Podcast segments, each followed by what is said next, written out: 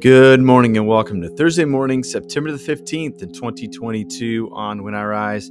Today we continue Year C, proper week 20, which is the 15th Sunday after Pentecost. And on the Thursday of the week, we'd like to take a look at the New Testament letter passage, which comes to us from this week from the Revised Common Lectionary. In this week of the church's calendar year, and so we find ourselves back in 1 Timothy like last week, but we'll be in chapter 2, verses 1 through 7. So let me read that passage, provide a couple points for reflection, and then we'll spend our time praying along the theme that we find there. Thanks for making us part of your morning on When I Rise. Let's allow our souls to rise and meet God together in a time of prayer.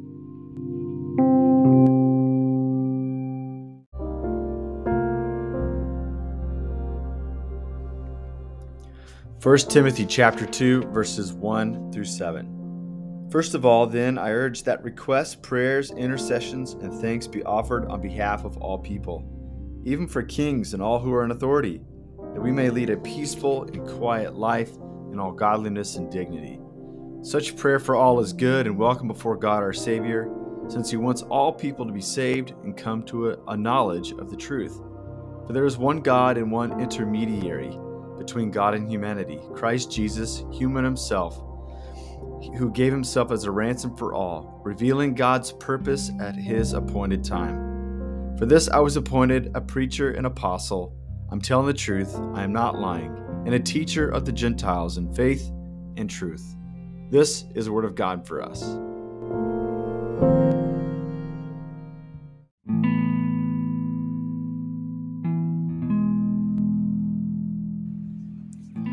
Think yesterday I called the Apostle Paul like a man in the middle, right? Middle in between Jews and Gentiles, um, like old Judaism and like a new revealed way of doing Judaism in light of Jesus, right? So he's kind of in the middle.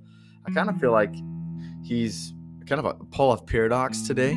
So we think that uh, First Timothy, uh, if it was written by Paul, there's some New Testament scholars who do not think so. But for those who do, obviously written later in life. Um, he has lived a long life of faith. He has endured many hardships and trials. He's planted many churches. He's raised many leaders. And so Timothy is written, First Timothy is written to his protege Timothy. We believe in Ephesus, uh, which is in Asia Minor, becoming one of the epicenters of the early church. And so here, like, I don't know, like comparing Paul's life experiences that we find in the book of Acts to this passage is a bit decentering if I can be honest with you, which if you were to talk to me, you'd say, Of course, like we want you to only be honest with us. Okay, well, then that being established. I mean, Paul like was creating a ruckus everywhere he went. Um, one of my favorite NT Wright lines ever is him in another conversation with another bishop because he was a bishop. And this bishop said, Everywhere I go, they serve tea, but everywhere Paul went, he caused riot. I mean, Paul his uh, his conclusions, his manner of life, the way he conducted himself, it caused disruptions everywhere he went. Like Paul would roll the grenade into a calm room, right? And that wasn't just because he uh, liked to watch the world struggle and suffer and be trembling with uh, uncertainty. Paul had a just a unique call. Like he had to go and reveal a resurrected Christ uh, to a watching world and he tried to get as many people in line with that as possible. And it caused disruptions everywhere. So, with all that in mind, when we read 1 Timothy 2, we think, what's happened to this guy? Like, he he's like mellowed out, right? Like he's asking for prayers to be offered for all people to the end of what? According to verse 2, that we may live a peaceful and quiet life in all godliness and dignity. Right? So like he's like changing strategies. He's like, okay, strategy number one was to go around the world and to be this international man of mystery and to bring disruption wherever I go, right? And now, like, plan B is later in life is now, okay, now that that's been happening, let's live in peace and quiet. Uh, and let's even pray for these rulers that I was speaking truth to earlier in life, right? Um, this is verse 3 such prayer for all is good and welcome before God our Savior, since He wants all people to be saved and come to the knowledge of the truth. All right, so He makes this great big truth statement about how God wants um, all people to be saved and come to the knowledge of truth. And the, the means of that happening is to not be people who are just like picking fights all the time, people who um, are that others are comfortable around, right? So maybe this like speaks to a great book that Andy Stanley wrote, The Deep and Wide, right? Um, let's reach out as far as possible to as many people as possible and let's try to deepen their faith at the same time so let's you know be welcoming to all people but also to like tell them the one and only truth that we want them to line up their life around right so interesting paradox here paul is saying at times th- there is a season if we could use the um, pattern of the ecclesiastes there's a season where we have to pick fights and challenge everything right challenge every argument hey say hey not so fast like you got to think about something else but there's also a season uh, to not have to have the last word. Hat tip to Dallas Willard, who could have tried to, he, he could have finished every argument. He was bright enough to do so.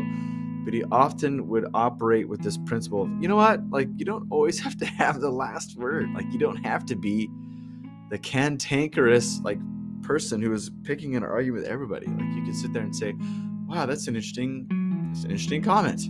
I just think differently and you can just leave it at that, right? So there's like these two gears of Christianity. There's like running out in the world and trying to topple over the principalities and powers. There's also this gear of the Christian life where we can learn to dwell in peace with all people, as far as it depends with us, right? Um, some of us need to excel in one way or the other. some of us are good at picking fights.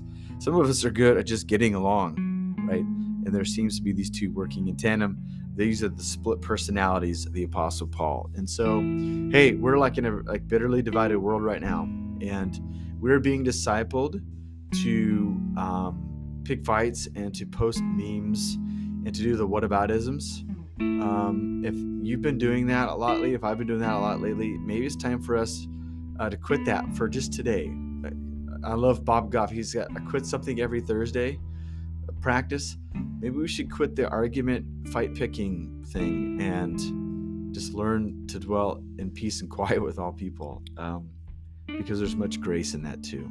Uh, so that's my thought for today. So, with that in mind, let's spend some time praying to our God this morning.